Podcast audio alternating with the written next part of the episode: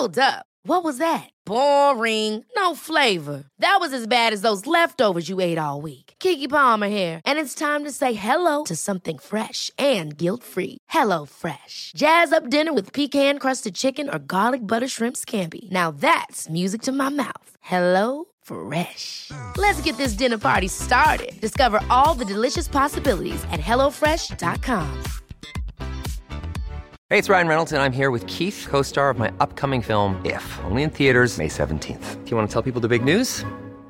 All right, I'll do. Sign up now and you'll get unlimited for $15 a month and six months of Paramount Plus Essential Plan on us. Mintmobile.com slash switch. Upfront payment of $45 equivalent to $15 per month. Unlimited over 40 gigabytes per month. Face lower speeds. Videos at 480p. Active Mint customers by 531.24 get six months of Paramount Plus Essential Plan. Auto renews after six months. Offer ends May 31st, 2024. Separate Paramount Plus registration required. Terms and conditions apply if rated PG.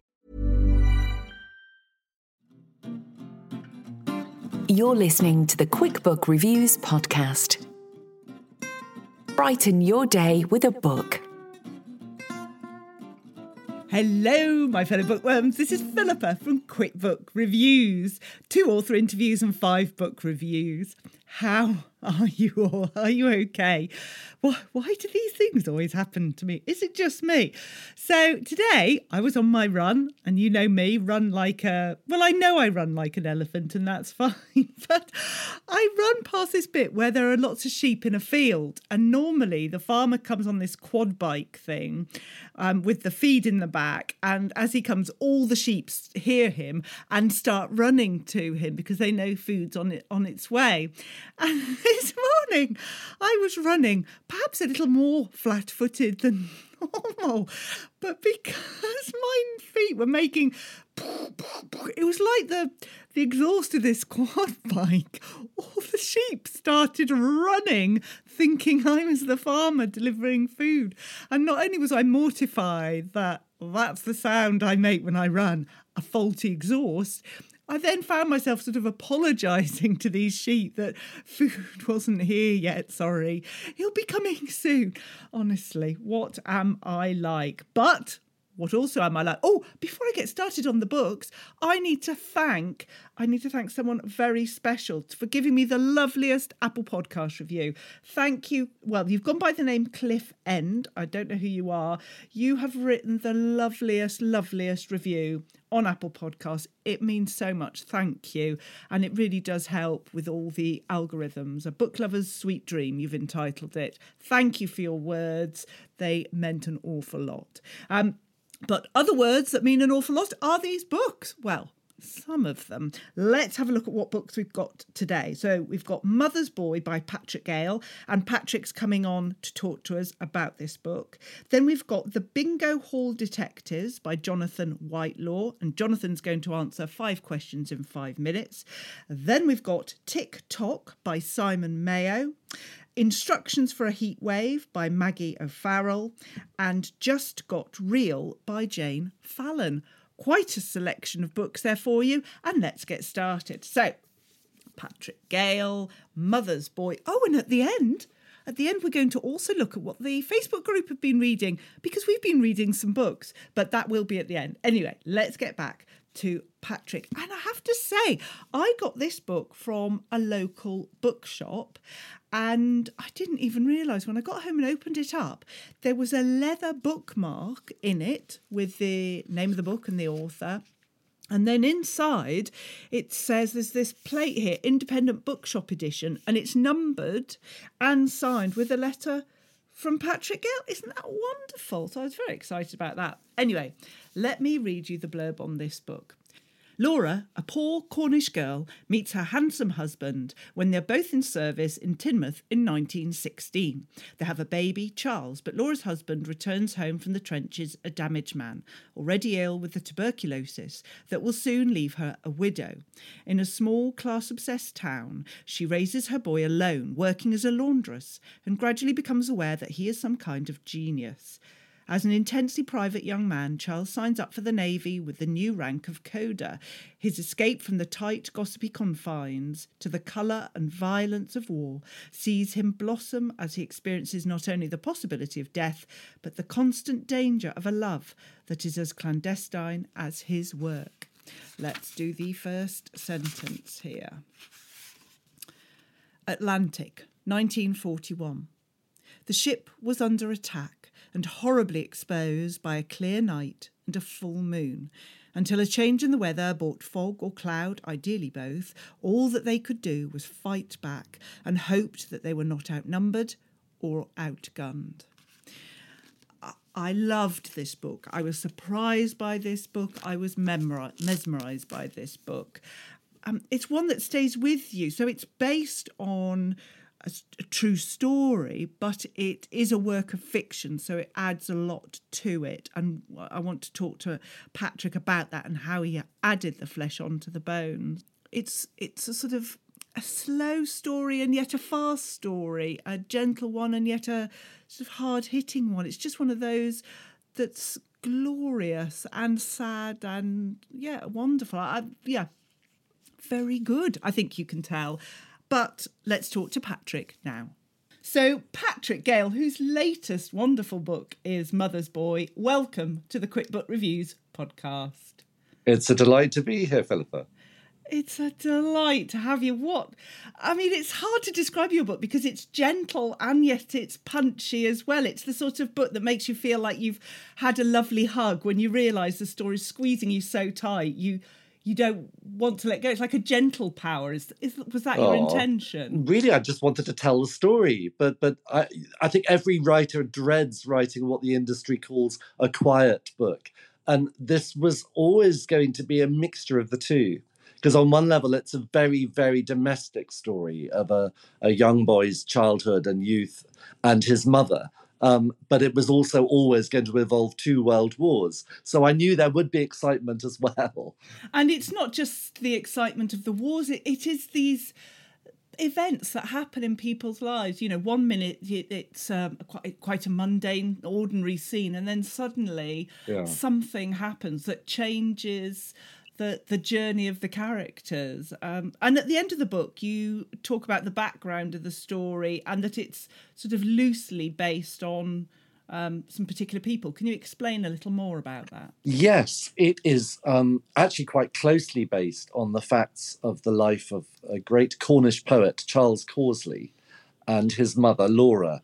Well, we, we know quite a bit about Charles's life. We know very little about Laura's. Laura was a laundress and Charles, um, in some ways, has always fascinated me because he has one of the least sexy lives of any British poet, in that he uh, had, a, a, on the face of it, a very uneventful life. He grew up in this very small town in Cornwall, um, went away to war, but then came back and lived with his mother for a very long time and taught primary school.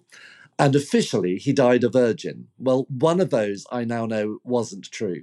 And so, what I wanted to do with a novel was to explore the the process by which he became such an extraordinary poet, but also explore that very, very intense relationship with his mother. Um, because she was clearly an enormous influence on him. She raised him single handedly because his father died when he was very young. Um, and she was almost uneducated and yet Charles becomes this great poet. And that process fascinated me. But most of all, I was really interested in the process by which this man created a public persona that, in some ways, is quite forbidding. This very virtuous, unapproachable schoolmaster. Um, and I knew from his poetry there was much more to him. There was a, a beating, red blooded heart underneath it all but but it needed to I needed to unpick the layers and uh, unpick the processes. It was a bit like writing about a spy because in many ways Charles lived like a spy. He was basically gay and yet would never have used that word of himself. He never came out. He suppressed all his emotional life, really. He wanted you to think he had no emotional life. And yet, if you read Charles's poems, he so clearly did have um, many, many you know, emotional adventures and cared very deeply about people, but but he hid it. Was there anything that you uncovered in your research that really shocked or surprised you about him, but that you didn't include it in the book? Funny enough, I embarked on the research just as if I was writing a biography of him. So I read everything I could find. I read his secret diaries. I read his letters.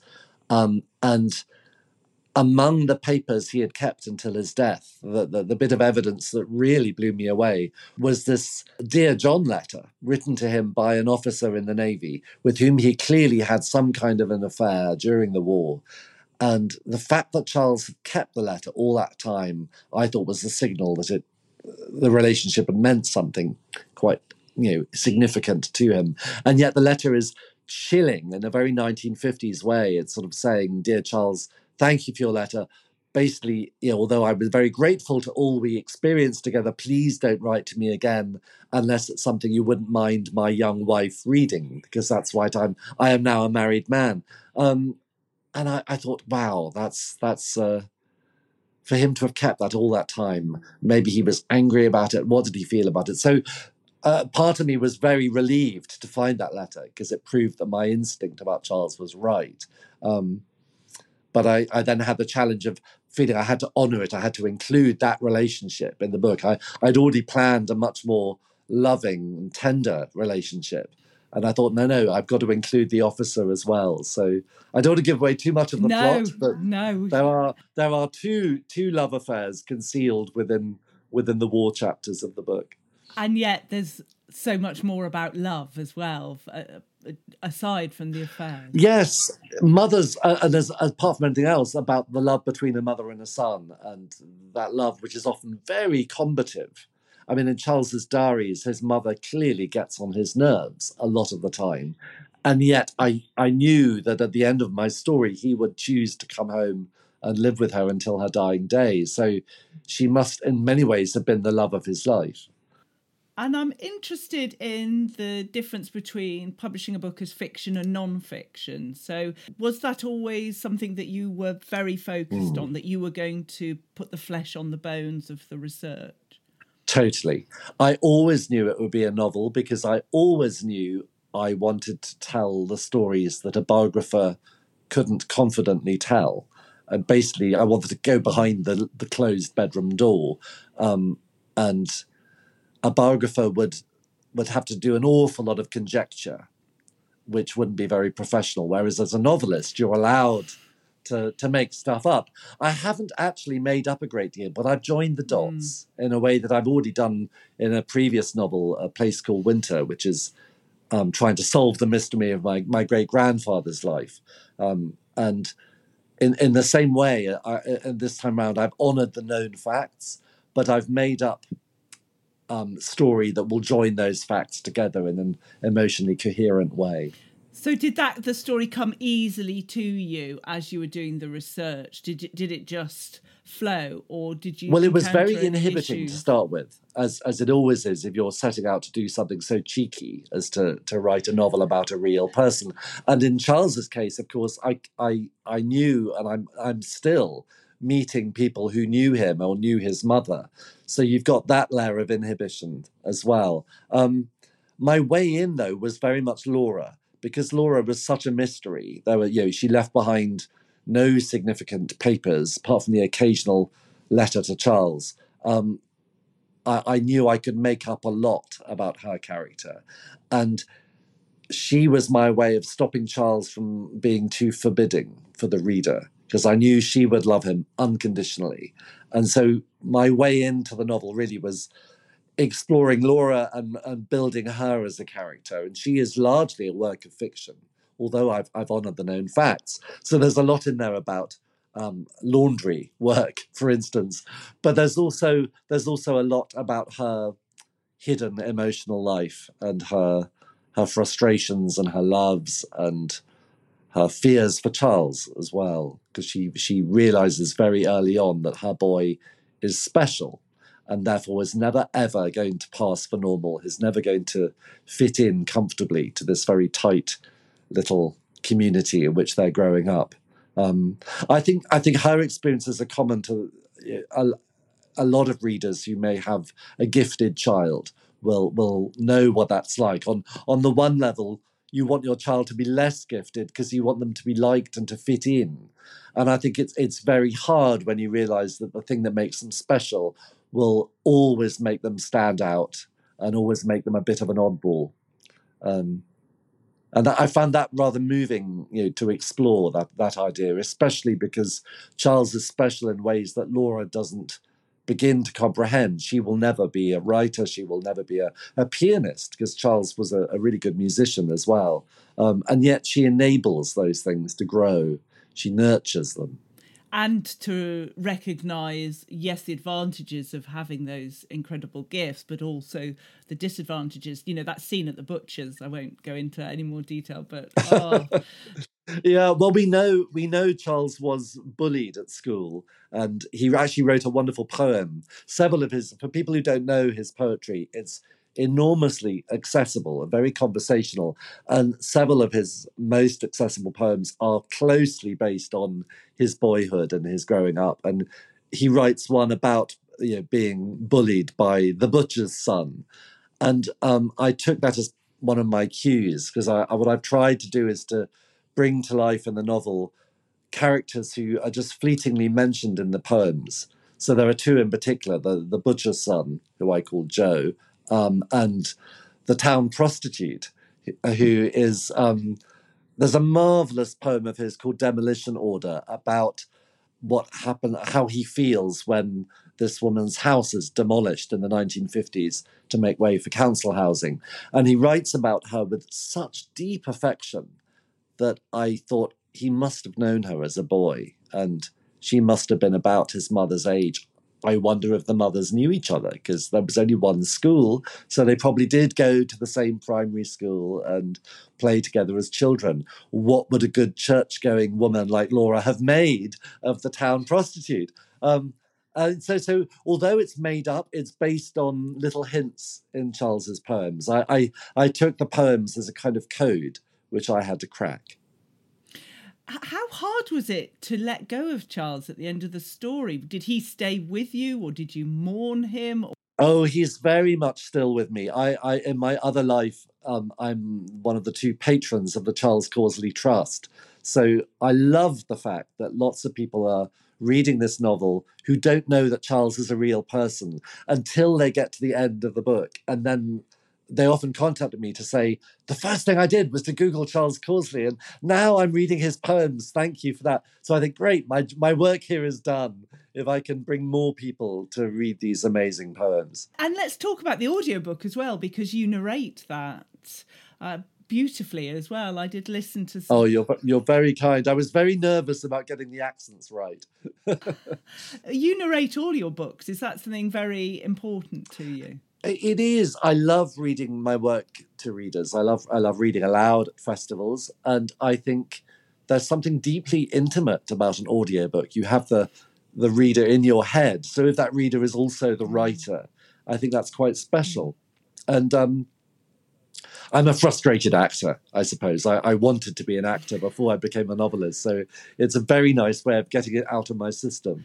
But with this book, I, as I said, I was really nervous about the accent. So for the first time, I actually paid a professional accent coach to make sure my North Cornwall accents and my Devon accents and my Liverpool accent uh, were, were pretty much correct. well, it's interesting because when some authors want to narrate their books, sometimes it's brilliant, but other times it it actually they're better at writing than narrating, shall we say? Uh-huh. Um, yeah. Whereas for yours, yes, it really it add it's like adding herbs to a dish. It really added that that essence. Well, I hope so. I mean, I, I've spoken to actors who've recorded audiobooks, and you're paid very, very little for the job. So quite often they don't have time to read the book first. So what you're hearing on the audiobook is the actor reading it for the first time. Um, and wow. I think if you're the, the author, you know when the big climaxes are coming. So you know how to pace it. So I, I know when there's a big shock coming and I can lull the reader into a sense of comfort and then hit them over the head when we turn the page. right, we've got a few quick fire questions for you now to see okay. which which you would opt for. Um, Cornwall or Devon? Cornwall, no question. World War One or World War Two? Oh, that's really hard. World War Two. Lots of edits or no edits? Oh, lots of edits. I love being edited. and the final quick one book cover or book title? Book title because the cover can be changed. if you weren't writing, what what would you be doing? Oh, I used to say I would be a psychotherapist because I think I do um, write partly for uh, psychotherapeutic reasons. I love taking people's minds to pieces and working out what makes them tick. But I'm getting a bit old for that now. I think if I had to stop writing now, I'd become a full time gardener because gardening gives me such intense pleasure, and I would very happily do nothing but gardening all year round. Oh wow! wasn't wasn't expecting that as an answer. That's that's great. I'm interested though, as an experienced author, is the publication process as stressful as ever? It is stressful but in a very predictable way. I mean, I know I know what to expect, and you know, because I've been doing it so long. I mean, this was my seventeenth novel. Um, I'm I'm probably quite bossy and controlling with my poor publishers in that I I know what works, and um, I I do a lot of touring. I've done it by the end of this year. I will have spoken about the book about forty five times at different festivals and bookshops wow. and so on because I know I can do it. I know I can. I'm I'm, I'm a bit like Jeffrey Archer. I'm a, sa- a salesman for my own books, and I think that does take them by surprise. They're not used to that always.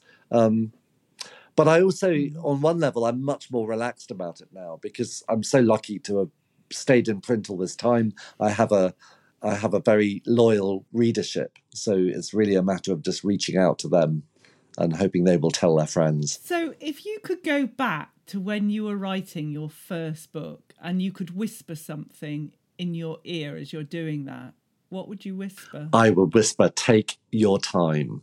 Don't be in such a hurry. Because my early books are very, very, um, I think, underwritten. Uh, they, they, they have nice plots and interesting characters, but I skate over the surface in them. I think partly because I wasn't a very happy person when I started writing. I, I, I was quite screwed up. And as I've aged and become more grounded, I've become far braver about writing about painful things and confronting the pain. I it took me a long time. I think uh, my novel Rough Music was the first one edited by a really transformative editor, and she um, was very tough with me. And she said, "You've got to write about the things you're avoiding writing about." And she made me on on the rewrites. One of the things she would often do is to highlight the moments where she thought I was avoiding the pain and go.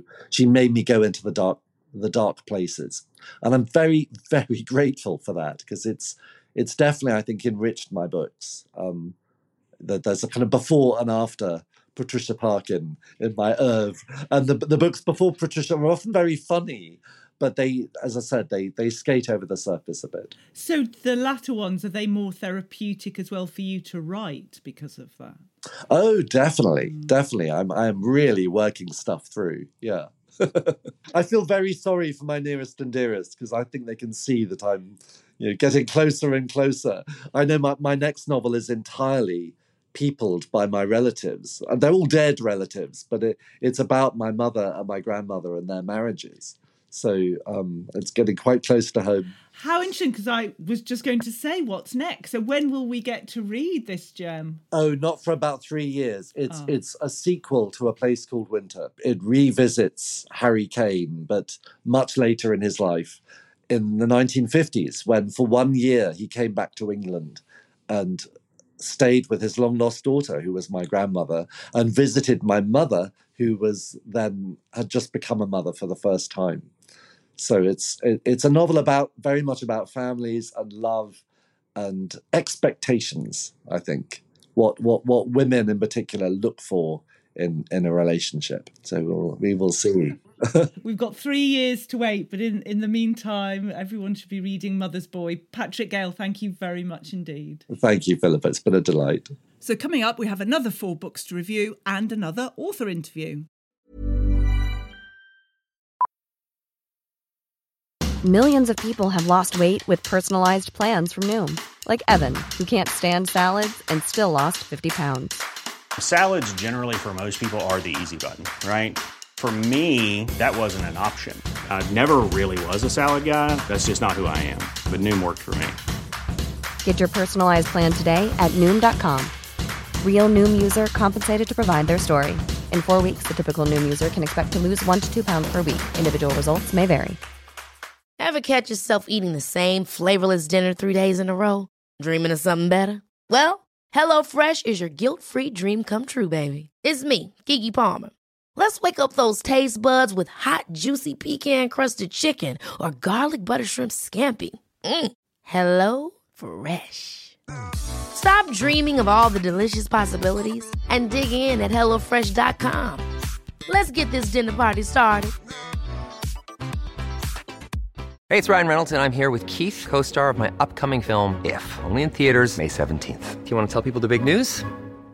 All right, I'll do it. Sign up now and you'll get unlimited for $15 a month in six months of Paramount Plus Essential Plan on us. Mintmobile.com slash switch. Upfront payment of $45 equivalent to $15 per month. Unlimited over 40 gigabytes per month. Face lower speeds. Videos at 480p. Active Mint customers by 531.24 get six months of Paramount Plus Essential Plan. Auto renews after six months. Offer ends May 31st, 2024. Separate Paramount Plus registration required. Terms and conditions apply if rated PG. Many of us have those stubborn pounds that seem impossible to lose, no matter how good we eat or how hard we work out. My solution is PlushCare. PlushCare is a leading telehealth provider with doctors who are there for you day and night to partner with you in your weight loss journey. They can prescribe FDA-approved weight loss medications like Wegovy and Zepbound for those who qualify. Plus, they accept most insurance plans. To get started, visit plushcare.com slash weight loss. That's plushcare.com slash weight loss. Right, the next book. Yeah, and the feedback I've had on this, just from people reading the cover, the, the book cover, and seeing the title, just from some photos I put on the Facebook group, was wonderful. Anyway, this next book is called The Bingo Hall Detectives by Jonathan Whitelaw. Listen to this an irresistible slice of murder and mystery. There's a killer on the loose in the Lake District, and the members of the Penrith Bingo Club have decided they're the ones to catch the culprit.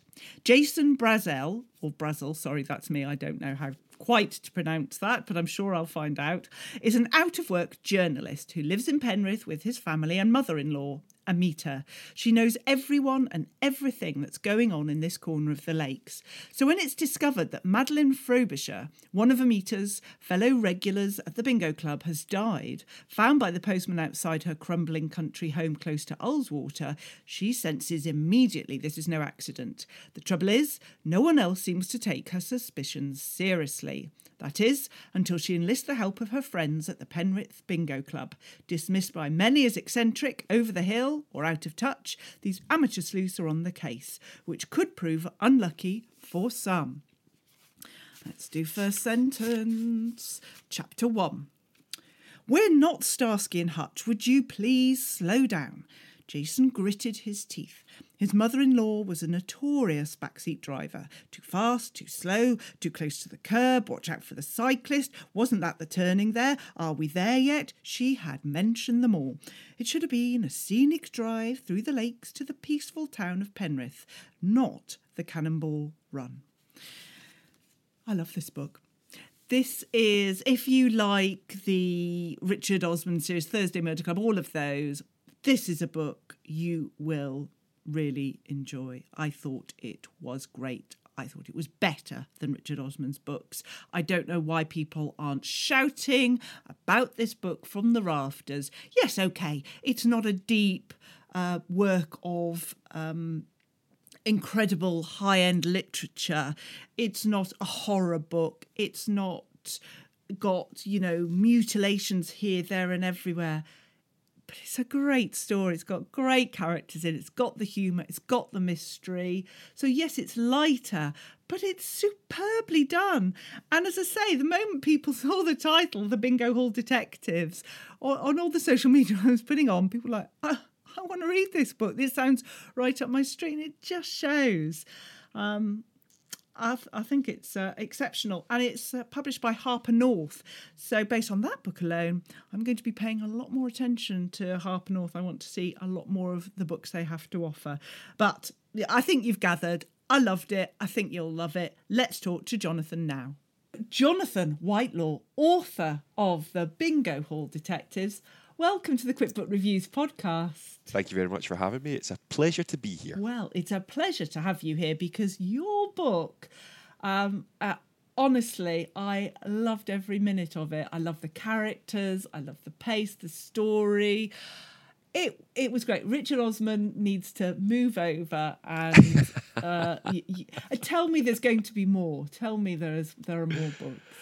Uh, uh, yes, certainly. Uh, at least one more. Um, it's it's with it's with my editors at the moment. So it's April uh, April twenty seventh. I think it is that it's due out. Uh, April twenty seventh, 2023 is the and we've got a title but I'm not allowed to reveal Oh. it yet which is uh, which Oh. is very very exciting I know sorry I'm I'm, do, I'm doing that all the time at the moment it's awful I'm uh, I'm kind of going about yes we've got a title for it and we're all very happy with it but uh, actually I'm not allowed to Oh, say you, it you can trust us. We won't tell anybody about it. Oh, I've heard that one before. I'm a journalist. Remember, I've uh, I've I've heard that a thousand times and probably used it a thousand times as well, which is uh, which we won't go into. and we should also say that you're currently in Canada while we're recording it, and it is 4 a.m. So I'm drinking coffee in sort of sympathy for you. I, I, I'm amazed. Anyway, let's see how you do with these questions at 4 a.m.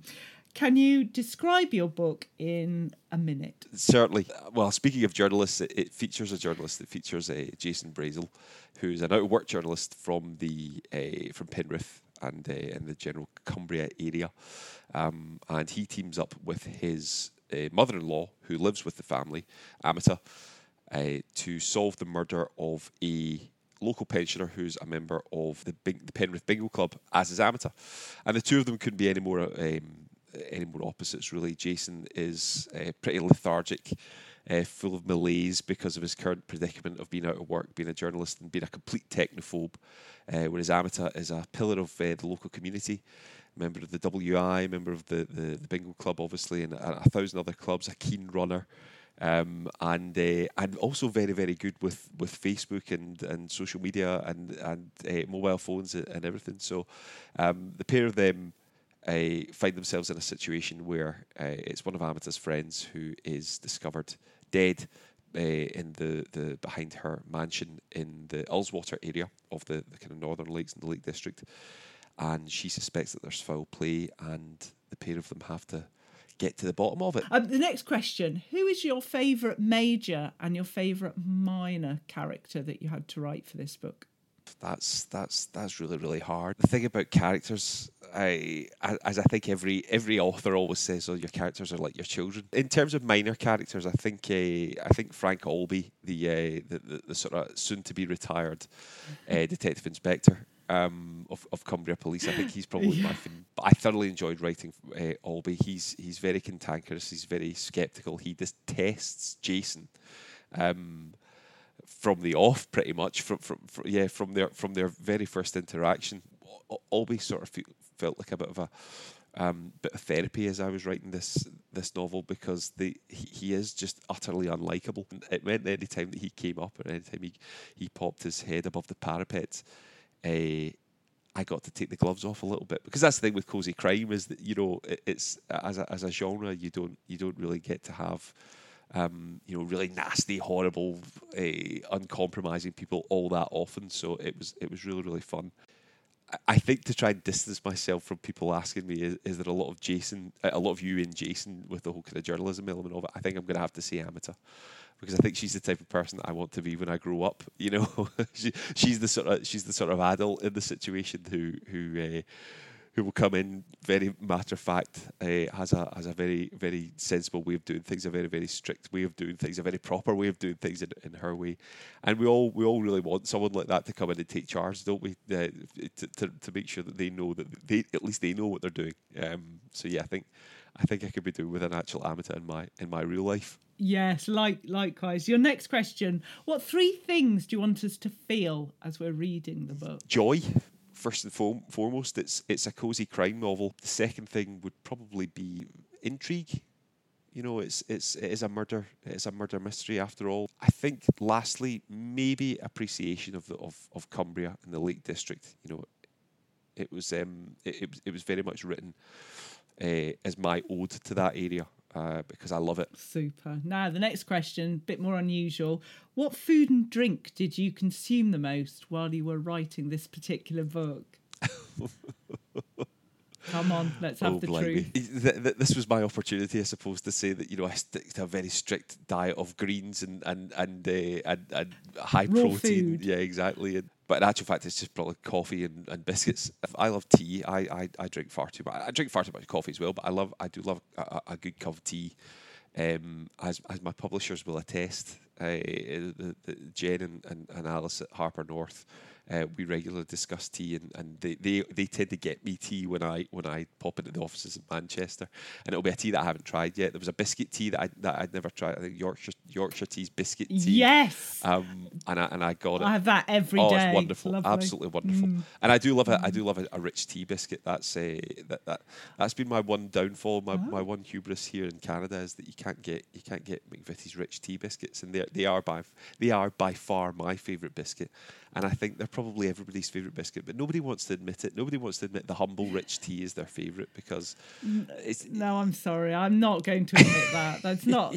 There's not enough calories. There's, uh, there's not enough sugar and butter in a rich tea to make it my favourite. you know I'm these are these are that, that's the thing it's you know it's it's it does its job it get, gets up every morning it goes and does its job and then it goes home at night and you know it's not flash in the pan like a like a chocolate hobnob or anything like that it's not a jaffa cake is it a cake is it a biscuit you know all that kind of tax wrangling and stuff like that the rich tea it's it does what it says on the packet and it's uh, it'll always be there for you so there But if you had a plate of rich tea or a plate of shortbread, freshly made, now which? Well, where's your argument Now, there? for, uh, I'm going to sound like a like very very stubborn, and I am going to go for rich tea, and it's mostly be, it's mostly because I, I actually I, I try not to eat that much sugar, and shortbread is just sugar incarnate, isn't it? That's that's all it is, and I always feel dead guilty with it. I do I I, I- I genuinely don't try not to eat that much sugar. I, I'm going to get this reputation now as as a, anti-sugar activist Jonathan Whitelaw, and it's really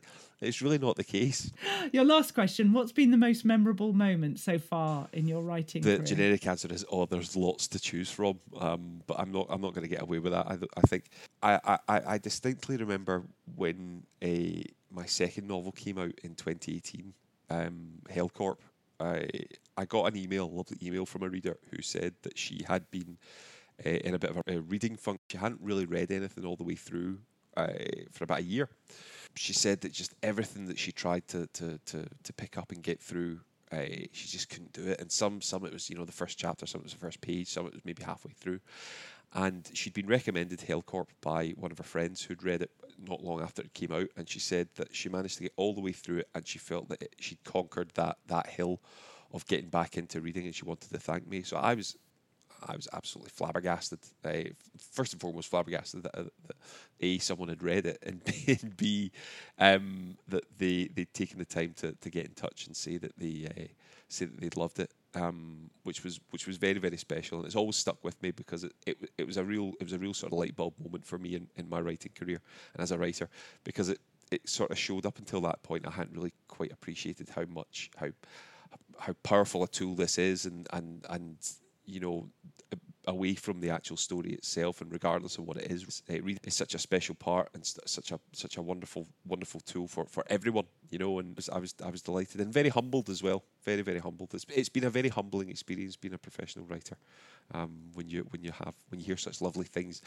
uh, like from yourself and, and, from readers particularly for the bingo hall detectives it's been it's been lovely We cannot wait for, for the next one and more. We'll be hoping for more. So, Jonathan Whitelaw, author of The Bingo Hall Detectives, thank you so much for joining me today. A pleasure thank you for having me thank you Three more books to review, and then I can send you on your way. And the next book is by Simon Mayo. His latest book is Tick Tock. Simon's been on with his previous book, Knife Edge, I think it was. Um, so do feel free to have a, a listen to that. Let me tell you about this book. It starts quietly enough a tick, tick, ticking you can hear in your ear. Tinnitus, you think. It will pass, but it doesn't. It gets worse, and then you pass it on. Before you know it, it spreads. Elsewhere across the globe, it emerges. Small outbreaks at first, contain groups of people, young and old, and suddenly it's a plague. And 10 days later, it's killing people. The hospitals are overflowing, and there is no cure. There is a paranoid panic which sets friend against friend, neighbour against neighbour. Where does the world go from here? Let's do first sentence. The spore was shaped like a ball, dull grey and 17 microns in length. That is to say, 17 thousandths of a millimetre. It spun as it drifted. The spore cloud of which it was a part of was buffeted by eddies of breath, draughts from the open window, and the heat of nearby human bodies. Okay, so I am fine with a lot of books about pandemics, plagues, about COVID. Where I struggle are books, and there have been a few that are based on the premise of, oh, COVID happened a few years ago, and if you thought that was bad, well, is it going to get a lot worse, much worse? You, do you know what I mean? And that troubles me and shows me that I haven't really come to terms and dealt with everything that COVID uh, handed out for us all. So I I was struggling with that premise, and that is my fault entirely, not not the author's. Um, it, it was certainly thrilling, and I think if it sounds like something that sort of floats your boat, then then you would enjoy it. Uh, it's got the sort of the different characters, and as the pressure mounts and things get worse, and the problems with the hospitals, and yeah, it. Uh, I think I have to say I slightly preferred his last book, but if you're a fan of his writing and if you like the idea of of Tick Tock and all that it encompasses, then have a read. So that was Tick Tock by Simon Mayo. Now, let's come on to this book that was one of my holiday reads, but I only got to read this once we were home. And I'm re- we're recording this, you know, the the heat wave's just hopefully coming to an end. So it's an interesting one. This book is called Maggie. No, this book is called. This book is by Maggie O'Farrell, and it's called Instructions for a Heat Wave. Uh, listen to this. It's July 1976, and London is in the grip of a heat wave.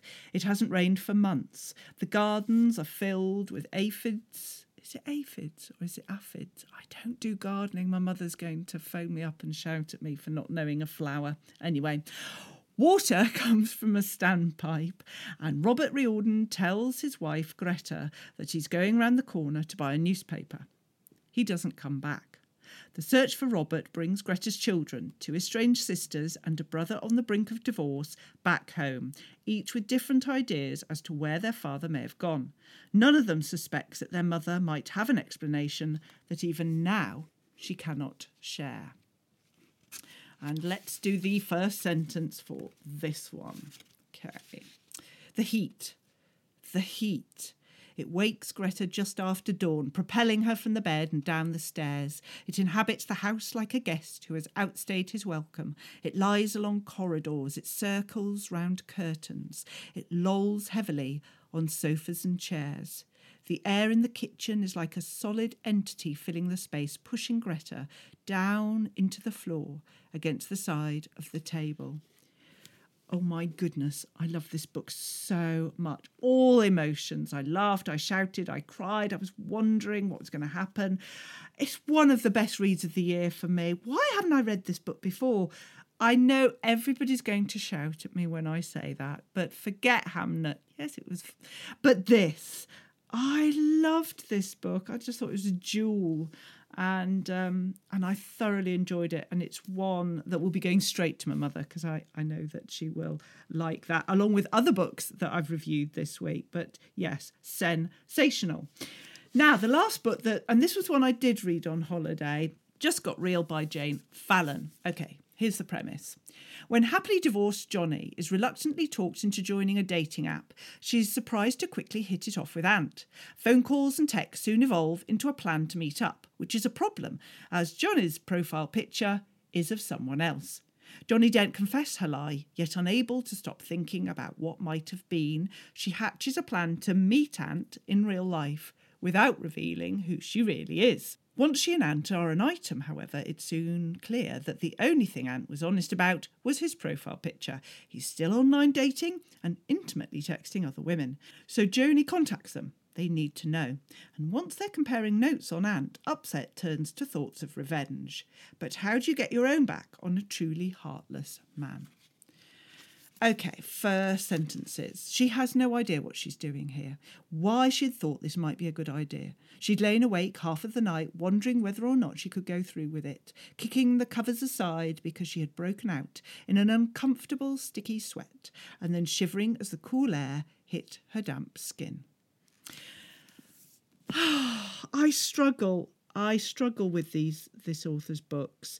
The premise I thought was brilliant, and loads of people are loving this. So this is me, and maybe I'm just at a, uh, at the point where I'm into different types of books as well. But for me, the premise was great. I was into the book, but I didn't fulfill me. I didn't. I didn't believe how it was going. I don't know. I just thought it would be different. And um, yeah, so, but that is definitely me. You know, this author is beloved by so many readers. And yeah, have a read. Let me know what you think. It probably was just me. It usually is, isn't it? But there we go. That's my view. Just got real. It didn't quite quite work for me. Um, I think I need to stop reading her books because I'm always disappointed and I don't know why because I love the premise. Anyway, enough. It, each to their own, just not for me at that at that moment. Let's just do a recap on what book books we have covered today. We've covered Mother's Boy by Patrick Gale, and Patrick very kindly joined us uh, to talk to us all about that book. Then we had The Bingo Hall Detectives by Jonathan Whitelaw, and Jonathan joined us to answer five questions in five minutes. Then we had Tick Tock by Simon Mayo. Instructions for a Heat Wave by the wonderful Maggie O'Farrell and Just Got Real by Jane Fallon. Those are your books. Now, I do need to talk to you about what we've been reading in the Facebook group because there have been some lovely, lovely, wonderful books being read there. So, let me tell you what we were reading. I was busy reading Patrick Gale's book and Jonathan Whitelaw's book. Kate is reading Lessons in Chemistry and loving it. Oh, that is one of my top books this year. Yeah, love that. Jo is still reading uh, Jojo Moyes. She's finding book three not as good as the first book, but she's sucked in and she's she's going for it. Janine has just started The Last Party by Clare Mackintosh, and she loves Clare's books. And Clare's coming back on for a full interview. Is it next week?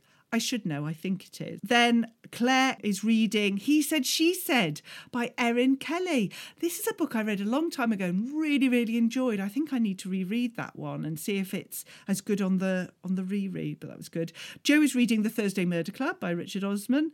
Uh, she said, not too taxing for a hot day. So there you go. And Debbie has just bought a book because of the title A Ghost in the Throat uh, that sounds like a fascinating book, doesn't it? So I said, uh, wow, it's either going to be amazing or awful. And uh, please keep us posted on that, Debbie. Nancy's reading A Question of Trust by Penny Vincenzi, and she's feeling the heat as well where she lives in Southern California. So, those are the books that we've covered. I hope that some are of interest to you or all of them. Who knows? Keep me posted on what you think. And I've got some great books to talk to you about next week. Great author interviews. Can't wait. So, look after yourselves and I'll see you very soon. Take care now. Bye bye. You've been listening to the Quick Book Reviews podcast. That's enough books, said no one, ever. See you again soon.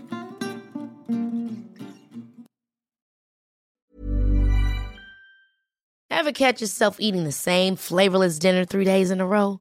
Dreaming of something better? Well, HelloFresh is your guilt free dream come true, baby. It's me, Keke Palmer. Let's wake up those taste buds with hot, juicy pecan crusted chicken or garlic butter shrimp scampi. Mm. Hello Fresh. Stop dreaming of all the delicious possibilities and dig in at HelloFresh.com. Let's get this dinner party started. Imagine the softest sheets you've ever felt. Now imagine them getting even softer over time. That's what you'll feel with Boll and Branch's organic cotton sheets. In a recent customer survey, 96% replied that Boll and Branch sheets get softer with every wash. Start getting your best night's sleep in these sheets that get softer and softer for years to come. Try their sheets with a 30-night guarantee. Plus, get 15% off your first order at bollandbranch.com. Code BUTTERY. Exclusions apply. See site for details. Hi, I'm Daniel, founder of Pretty Litter. Did you know cats tend to hide symptoms of sickness and pain? I learned this the hard way after losing my cat, Gingy. So I created Pretty Litter, a health monitoring litter that helps detect early signs of illness by changing colors, saving you money and potentially your cat's life. Pretty Litter is veterinarian developed, and it's the easiest way to keep tabs on your fur baby's health right at home. Go to prettylitter.com and use code ACAST for 20% off your first order and a free cat toy. Terms and conditions apply. See site for details.